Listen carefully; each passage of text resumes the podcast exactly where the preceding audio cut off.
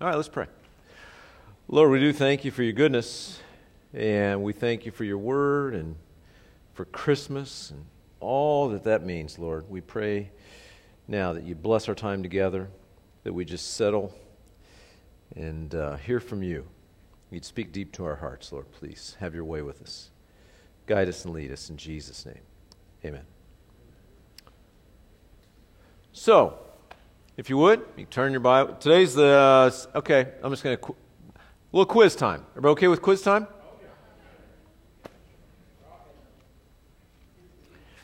It must be something about that seat. Whoever sits in that seat says, oh, yeah, bring it. So, um, Sunday before Christmas, I'm going to say turn to Luke chapter 2. Luke chapter 2. And as I say that, I realize that at least one person, probably my wife, is going to get the right answer, right? Luke chapter 2. And as I say that, I'm going to pause and say we're going to back up for a little bit of an introduction. Is that fair? So we're going to pause, kind of hit the brakes for a minute. Not maybe hit the brakes, maybe push the clutch for a little introduction. Okay? Um, put yourself in my shoes for a second. Okay? How do they fit? Big pair. Yeah. um, pretend you're me, and your task is to talk about Christmas. Okay? And your task is to talk about Christmas primarily to a group of Christians, people that have kind of studied Christmas over the years, right? And the biggest hurdle, I would argue, to coming up with something insightful to talk about for Christmas would be what? If you could put it into one word that starts with an F and I counted has 11 letters in it, what's the one word that would be the barrier or the hurdle to overcome talking about Christmas? Louder? Familiarity. Does that make sense? And we've been talking forever about our relationship with God is is it a religion or is it a relationship? You should do better than that. It's a relationship. Thank you very much. And I would make the case that familiarity is probably the greatest danger in any relationship. Is that fair? You chew on that for a minute? Familiarity is what makes me stop treating my wife like a princess and start treating her like the old lady. Right? Ladies, raise your hand now if you're married. You like that old lady thing? No. No. Young men that might get married someday, just trust me on that one. Okay? Old lady doesn't work. The young engaged couple who think they'll have no problems in their marriage and are just starry eyed with each other. Why is that? Because they have no what? Familiarity. Right? Familiarity is the really the um,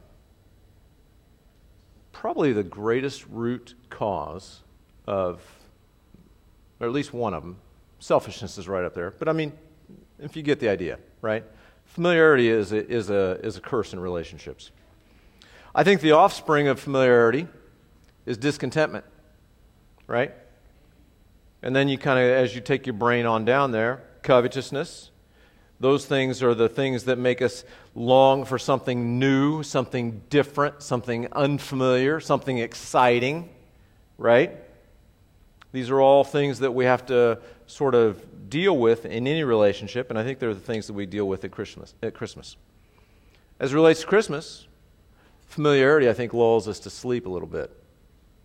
Does it not?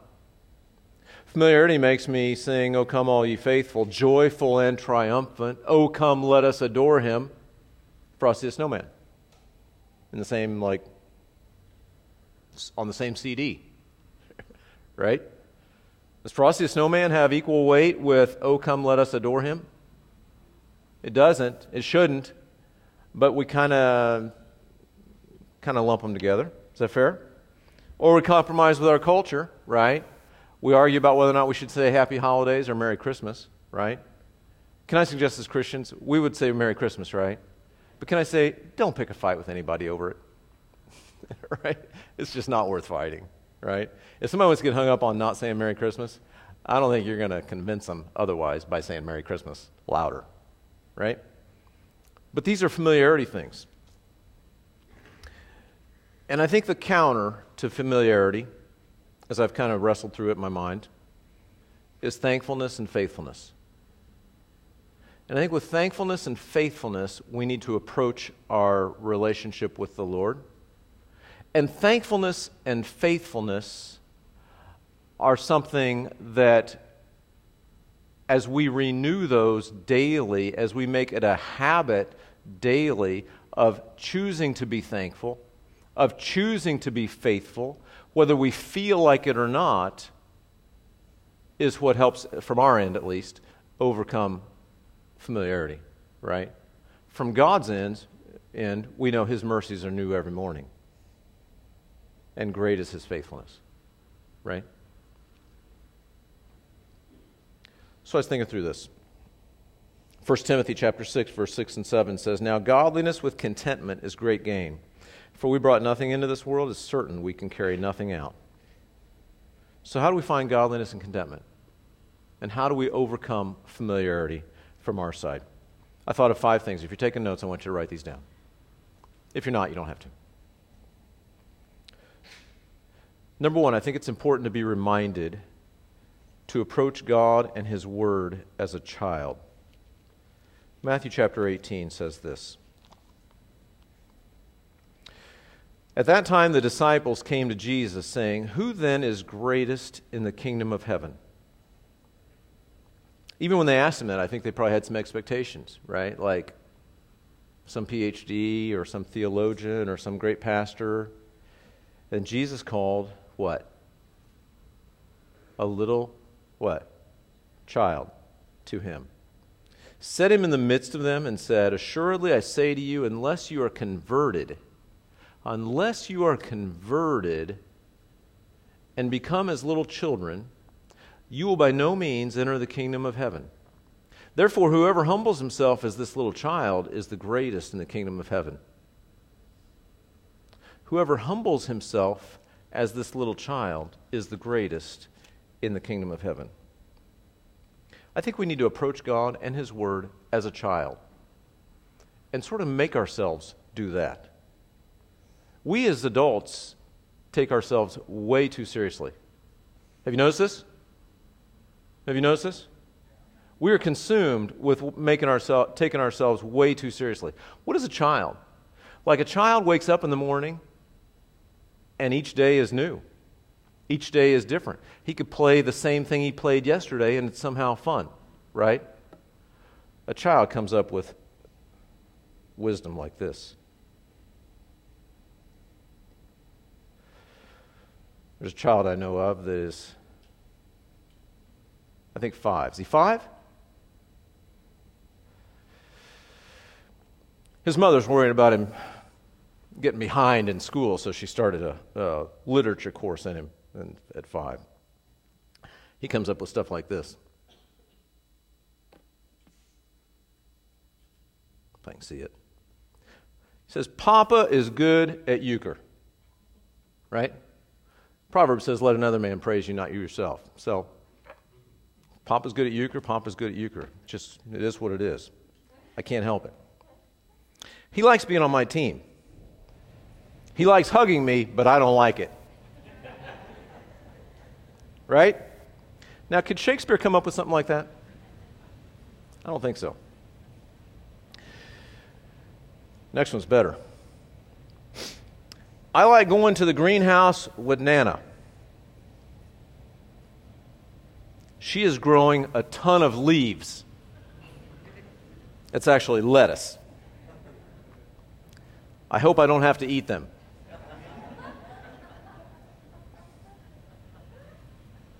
Shakespeare can't do that, right? Edgar Allan Poe sure can't do that, right? Jesus said, unless you humble yourself as a child, you can't enter the kingdom of heaven. So please don't take ourselves too seriously. Please approach God and His Word like a child.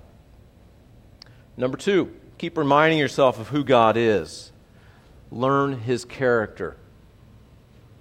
Can I tell you how I think how so vital this is?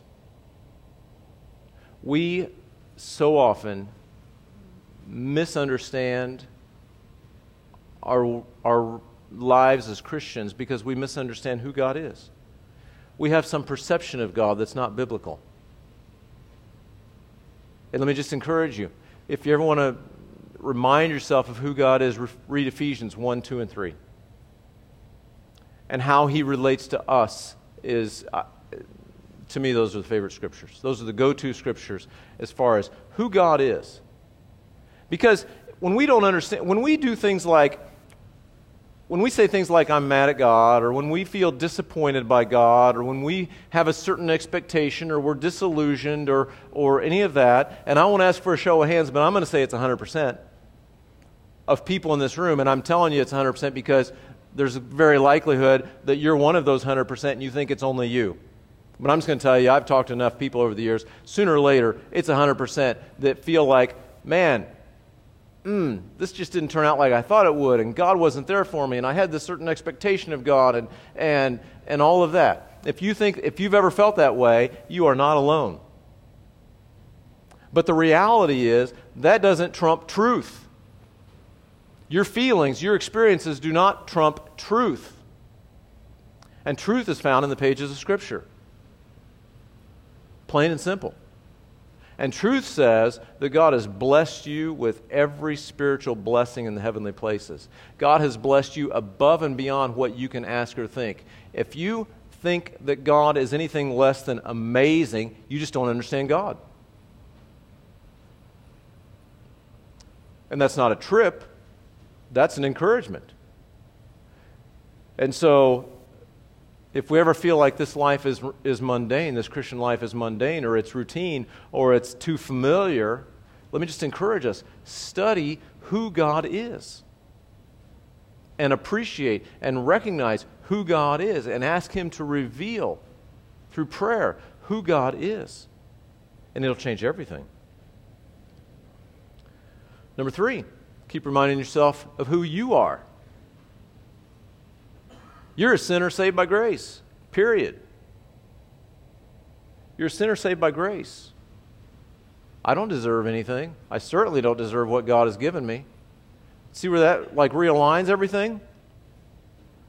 I don't deserve anything God has given me. And so I have to walk this balance. On one hand, I'm a sinner saved by grace. I deserve nothing. I, don't, I certainly don't deserve all the goodness that God has given me.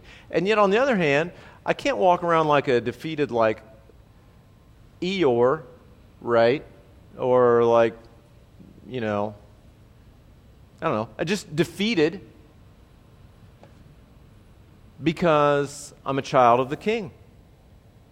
So you see this? I'm at the same time royalty and a sinner saved by grace. And the only reason I'm royalty is because of that grace. Right? So it allows me to walk through this life at peace, uh, victorious, thankful, because I was a sinner saved by grace. I'm still a sinner saved by grace, but I'm also a child of the King now. So it's important that I approach God and His Word as a child. It's important that I remember who God is. It's important that I remember who I am. It's important that I approach God's Word for what it is. It's living and powerful, sharper than any two edged sword, piercing even to the division of soul and spirit, and of joints and marrow, and is a discerner of the thoughts and intents of the heart. Those are familiar verses, aren't they? Hebrews chapter 4. That's familiar. But is there anything wrong with familiarity? Not if we see it for what it is, right? I'm glad that I have that stability, knowing that, that uh, God's Word is that powerful.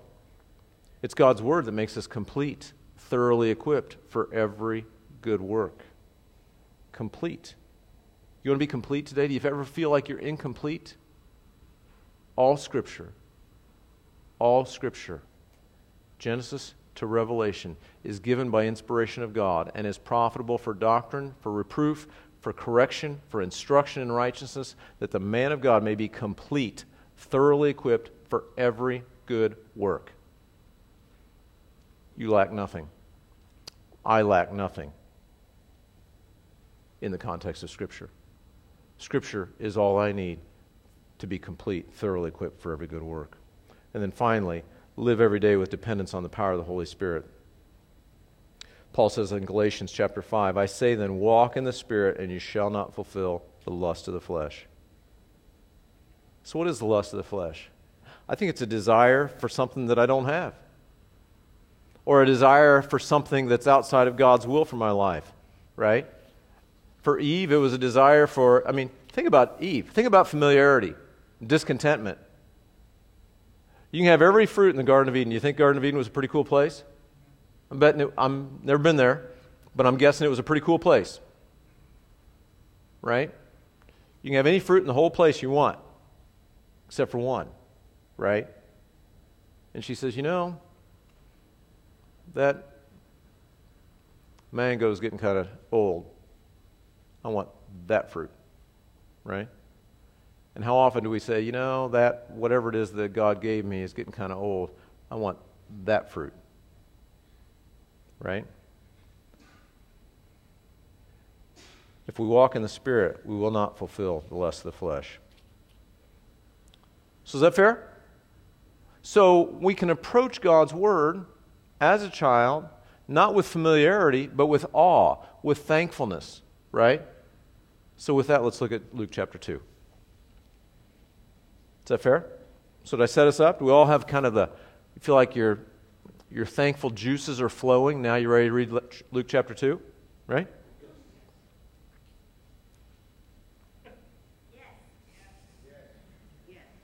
Thank you. And it came to pass in those days that a decree went out from Caesar Augustus that all the world should be registered.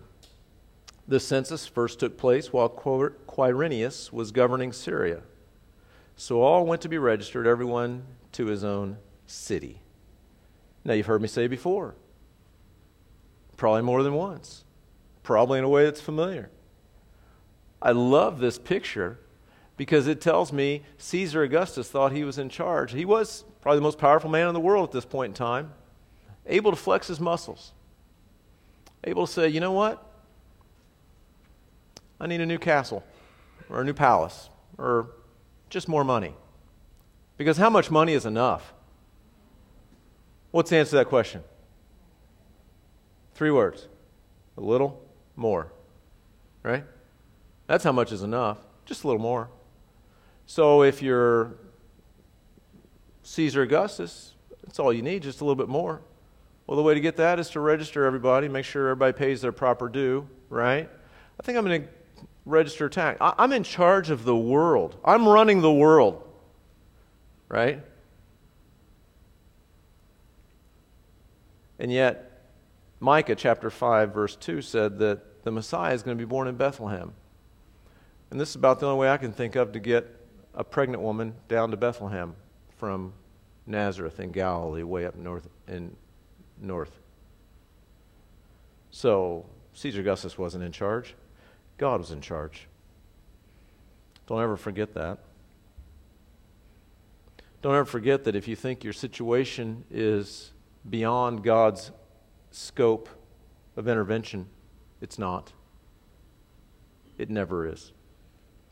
And so Joseph also went up from Galilee out of the city of Nazareth, that's way up in the north, into Judea, to the city of David, which is called Bethlehem, which is right outside of Jerusalem, because he was the, of the house and lineage of David, to be registered with Mary, his betrothed wife, who was with child. So this guy Joseph and his fiance, they're not married yet, they're betrothed. And she's way pregnant, right? And because he was of the line of David, he had to go to the land of his home place. He had to go to David's town to be registered, right? Is Caesar in control? Or is God in control? God's in control. And he has to go there with his pregnant fiance, his pregnant girlfriend, we'll say. Have you ever been, have you ever been misunderstood? Raise your hand if you've ever been misunderstood. Raise your hand if you've ever been in a situation where person A talks to person B about you and misrepresents you to person B. Got the person B in mind? And you have occasion to now explain the situation to person B, right? If you've ever been in this situation, it's, well, it's just no fun. Have you ever been in this situation? I have. Where you're having a conversation with person B. Person B doesn't really hate you necessarily. They've just been given misinformation about you. Been misrepresented. You've, you've been misrepresented to person B. And so, what you're going to do now is you're going to, um, because it's real clear the solution to this problem. You just got to straighten out person B and their perception of what was misrepresented. Everybody with me so far? And so you start explaining this whole situation to person B, and then wait, wait a minute, you got to have some background, and, you, and well, and this other you know person C, and then you know they told person X, and and and have you ever done this with person B? And about 12 minutes into it, their eyes start glazing over. Have you ever done this? It's well, it's funny now that I'm thinking about it outside of not uh, trying to do that, right? Person B probably doesn't care. But you are obsessed with trying to set the record straight because nobody likes to be misrepresented. Right? That's the bottom line. Nobody likes to be misrepresented. Now, person B probably doesn't really care. And you're glazing over the eyes of person B, and, and the more you talk, the more guilty you come off, right? I love Joseph. I love. Can you picture this? In a Jewish culture, by the way, which is way more religious than ours, Joseph and his pregnant girlfriend are going to take a trip to Bethlehem. And all I just picture all of the people that you know, all the extended family, and you know, uh, everybody's around Nazareth, and, and all of that, and and and I just I just picture the temptation for both of them to tell everybody in town, well, it's not quite what, how it appears you see, this angel came and told me this story. And next thing I know,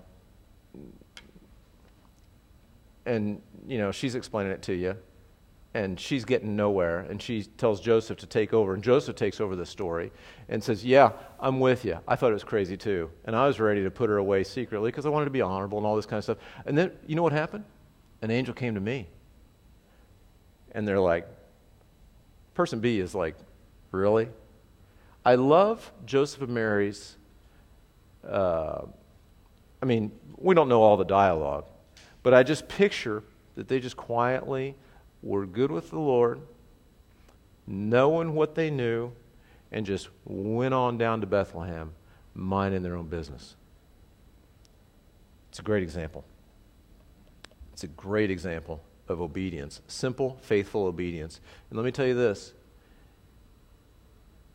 in this life, as we try to overcome familiarity, as we try to faithfully serve the Lord, guess what we're going to get along the way, sooner or later? Misunderstood. And guess what we're going to have to do more than once in this life? Is just move forward with quiet, patient, thankful, faithful obedience. That's what Joseph and Mary did. It's a great example for us. It's a great example. So, verse 6 So it was that while they were there, the days were completed for her to be delivered.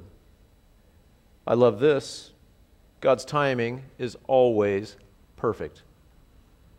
God's timing is always perfect. Now, if we were talking to Mary and Joseph at that moment, and we try to say God's timing is always perfect, what would they have said? Sure doesn't feel like it. Sure doesn't feel. This is inconvenient. This is extremely inconvenient. This is beyond inconvenient. But God's timing is always perfect. God's timing in our lives is always perfect because God is in control. So, the days are completed for her to be delivered, and she brought forth her firstborn son and wrapped him in swaddling cloths and laid him in a manger because there was no room for them in the inn. So, you see this? This is just a dramatic, dramatic picture of humility. Please don't ever let this get too familiar. I, I hate that this is so familiar. I hate that this is so familiar. That we have manger scenes everywhere of Jesus in a, in a feeding trough, and yep, sure enough, he was wrapped in cloths and laid in a feeding trough. And, you know, we, we put them out, put them out all the time, and that's real. But don't lose sight of the fact that God Himself came to heaven, came from heaven to earth to give His life as a sacrifice for each and every one of us. And He didn't just come as an adult and pop on the scene. He could have totally done that, right? Could have totally come as a 30 year old man and still would have sacrificed his life, still could have died on a cross and got the job done. But for whatever reason, he chose to come the way he came as a baby. Humbled, submitted to his earthly parents, born in a barn and laid in a feeding trough for animals. Right? Now that's very familiar to all of us. But we got to get our heads past familiarity to just recognize that for what it is. Right? That's amazing. And it's also a dramatic picture, not just of the humility of Jesus, but it's a dramatic picture, I believe, that the world will be consumed with fullness and busyness, so much so that it's possible to miss the good stuff in life. Right? What was the best thing that happened in the world that, that night? By far. The innkeeper having a good revenue night? No. Jesus Christ being born. Right? And, you know, I don't know where the innkeeper was with the Lord, right? And he probably didn't know. And, you know, we can't really fault him for that. But there's just this picture, I believe, in this, in this description that the world is just kind of going on as normal. Does that make sense?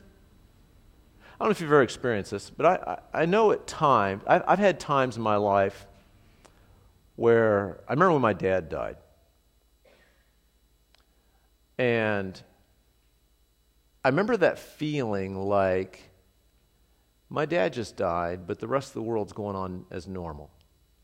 If you've ever dealt with a, a, the death of a loved one, I, th- I, think you, uh, everybody goes through this a little bit. You, I remember, I remember this like cars are just still, you know, you kind of, you're there, right? You're kind of in this moment, but you can kind of look off in the distance and cars are just driving by, right? Going to lunch, going to dinner, going to work, going to the gas station, right? And you know, there are other times when there are those that are grieving, and I'm one of those guys. So I'm not. It's not no fault of anybody, right? I, I'm I'm the guy going by, going to lunch, going to work, going to whatever, you know, at times, right? But I think there's a sense in which, if we're not careful, and so there's nothing wrong with it in and of itself, but if we're not careful, we can be so busy. We can live so normal that we miss the good stuff. We can miss the good stuff. That's a curse of familiarity, it's a curse of our culture. It's a curse of our culture. Our culture is consumed with being consumed. And we're at very high risk of missing the good stuff. Please don't miss the good stuff.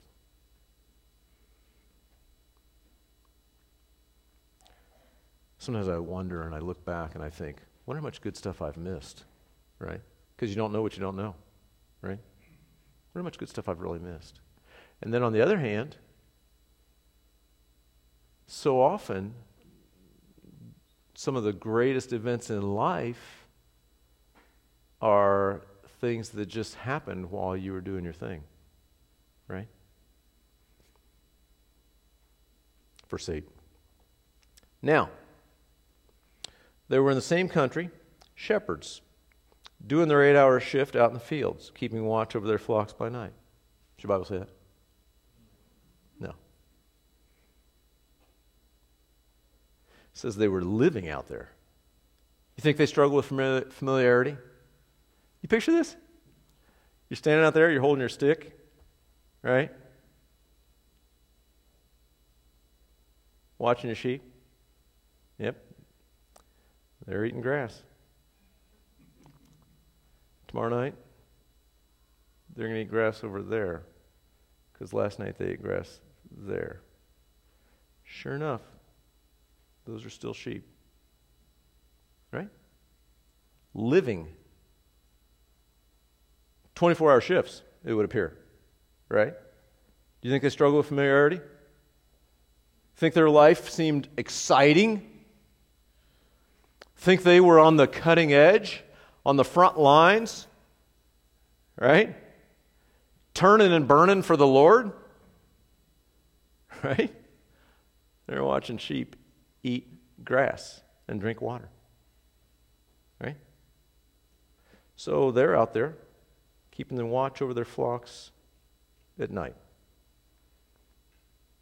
And again, picture of humility. You know, they were not necessarily a noble uh, social class in a culture that was probably even more, well, certainly even more aware of social classes, if you will, than our society, which is way too aware of it, right?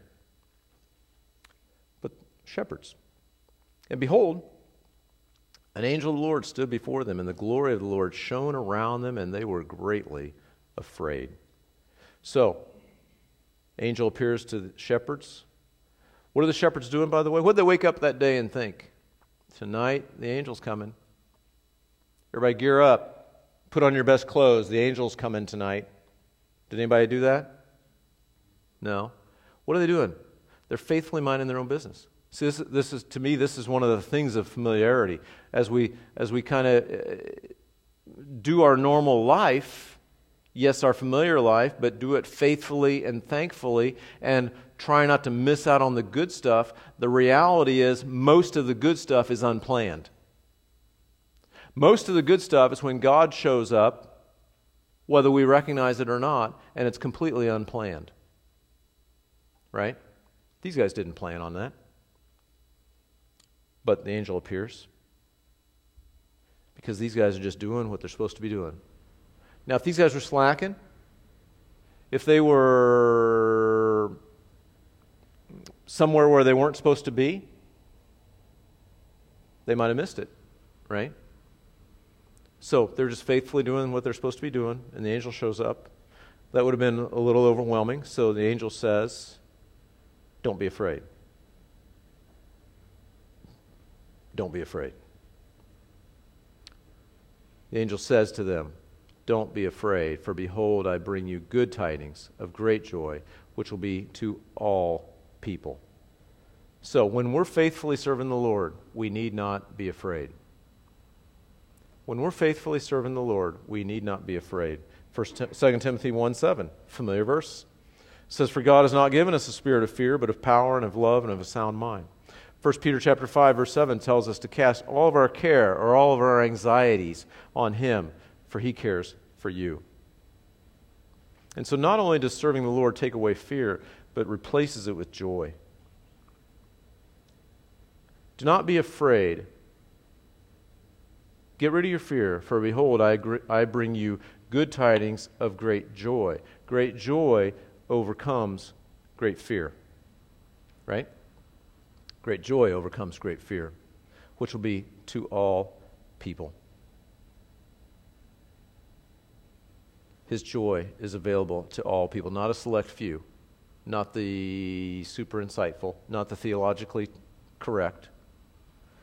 His joy is available to all people, all who would choose to receive his grace. For there is born to you this day in the city of David a Savior, who's Christ the Lord. And this will be a sign to you. You'll find a babe wrapped in swaddling clothes, lying in a manger. Now, this is kind of interesting. This, is an, this comes in a, as an announcement. Notice this. I don't think I'm picking it apart too much. But the angel says, Don't be afraid, instead, be joyful. Here's the reason for there's born to you this day in the city of David a Savior who is Christ the Lord, and this will be a sign to you. You'll find a babe wrapped in swaddling cloths lying in a manger. So the angel says, You'll find the babe. The angel doesn't say, Hey, listen, I want you to go and find that babe. Maybe the angel did it that way, I don't know. But it seems to me that the angel is just making an announcement. And I think that's a picture of how God works. God shows up. We choose whether or not we're going to notice. We choose whether or not we're going to appreciate. We choose whether or not we're going to respond.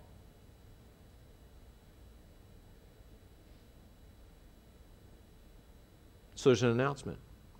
And suddenly, there was with the angel a multitude of the heavenly hosts praising God and saying, Glory to God in the highest, and on earth peace, goodwill toward men. So imagine you're out there, you're the, you're the shepherds, minding your own business, being faithful, and next thing you know, there's a whole multitude of heavenly hosts singing glory to God in the highest and on earth peace, goodwill toward men. Very familiar words to us, but they would have certainly been radical for these guys.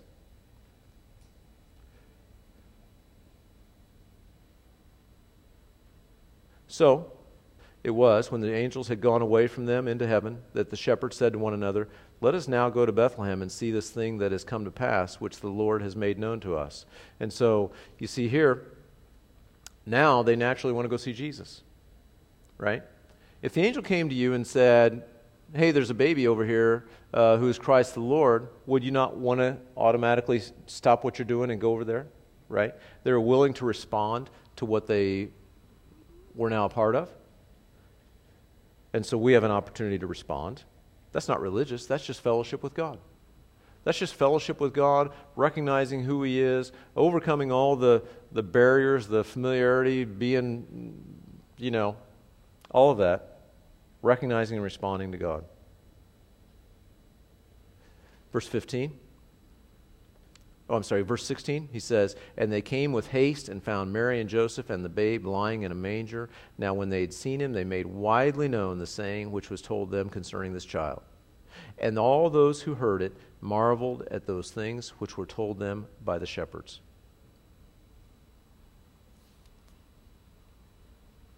It's another point I want to make.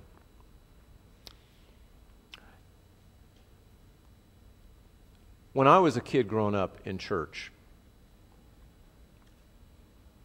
it was, uh, I wouldn't say hammered, but maybe I could say hammered. It was hammered into us that we need to share our faith. Is that good? Is that a good thing? Well, you got you're not sure how to answer because I used the word hammered, which sounds a little biased, right? It was hammered into us that we should share our faith. Did these guys, did these, did these shepherds share their faith? Did they share their experience with others? What's it say? right? That they made widely known what was told them concerning the child. And all those who heard it marveled at those things that were told by the shepherds. They made it widely known. Are we supposed to make widely known that Jesus died for us? Yeah. But is that the order of things? If I have to uh, hammer down our throats that we need to share our faith, right? then maybe we need to go back and look at the order of things. Does that make sense? These guys did not need any kind of counseling or any kind of classes or any kind of, of four point tricks on how to share their faith. They just shared what they had experienced. We should first, Ephesians 1, 2, and 3, recognize the goodness of God, recognize what God has done for us, say, wow, that's amazing, and then that should naturally cause us to share our faith. Right? And if we don't do that, if we don't share our faith, it's not necessarily that, you know, that, I mean, I don't want to lay a trip on anybody for that, but what I would just say is, hey, let's reflect on what God has done for us. And that should be contagious. That should be contagious. These guys, they had an amazing experience. I believe as we live our lives faithfully, thankfully, daily doing what God wants us to do, whether it seems glamorous or not, probably no more, often no more glamorous than a shepherd, God is still God. And I think God loves to work supernaturally in our lives, whether we recognize it or not. He loves to, to, he loves to show up, maybe not as dramatically as this, but in many ways, yes. Right?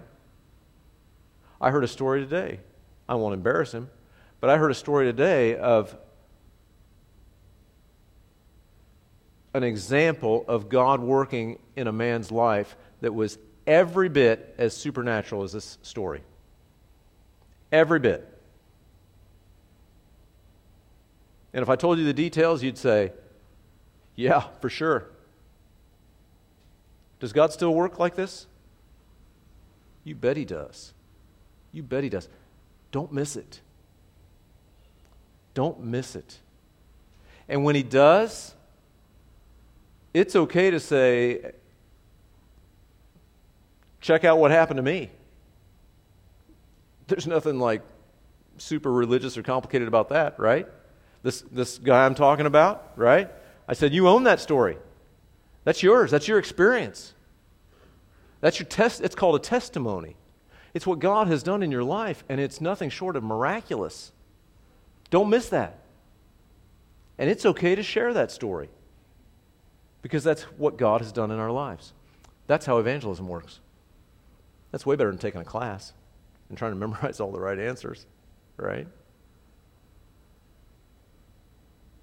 But Mary kept all these things and pondered them in her heart. You know, sometimes it's good to just reflect on what the Lord has done for us. Sometimes an awareness of God's working in our lives is one of the greatest weapons against familiarity. Just pondering, just reflecting what God has done in your life. What has God done in your life this year? 2021. It's been a hard year for a lot of people. It's been a good year if we're walking with the Lord, right? And it's okay to reflect. It's actually healthy to reflect on what God has done in our lives.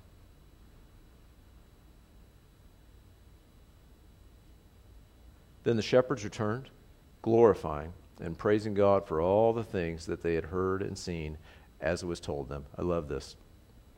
When all is said and done, what's the purpose of our lives? Why do we exist on this earth today? You ever think about that? You don't have to take a philosophy class to ask that question. You have to breathe in order to ask that question. Because we all ask it in some way or another. Why do we exist? Well, to make a lot of money, to play euchre, to tell jokes, to have fun, to win whatever kind of life contest we got going? Why do we exist? We exist to bring glory to God our Creator. Right? These shepherds, they were nothing fancy. They were not PhD scholars. They were not royalty. They were not wealthy. They were just guys doing their job when the angel showed up. Joseph, what was Joseph? A carpenter with a pregnant wife and a temptation to explain it to everybody. Just a guy showing up, being faithful to what he's been supposed to be doing, honoring the Lord. And his purpose is to glorify God. The purpose in our lives, when all is said and done, is to glorify God. So, Christmas is familiar, but it should be our time when we really reflect like a child with awareness of God's Word, with an awareness of, of God's Spirit, with an awareness of who God is and an awareness of who we are, to give us a fresh appreciation of what God has done for us so that we can respond with thanks, thankfulness, we can respond with faithfulness, and we can respond with lives that bring glory to God, which is our purpose in life. Let's pray. Lord, we do thank you that you're so good to us. We thank you that you came to earth in the way you did, with the characters in the story that you chose, with the words and the details recorded as you chose, with your Holy Spirit guiding us in all truth as you chose, giving us the opportunity to overcome fear with joy, which is available to all people as you chose. And so, Lord, help us to respond with obedience and faithfulness to you, to your goodness and help our lives bring glory and honor to you this Christmas and always. In Jesus' name, amen. Everybody have an awesome, awesome Christmas.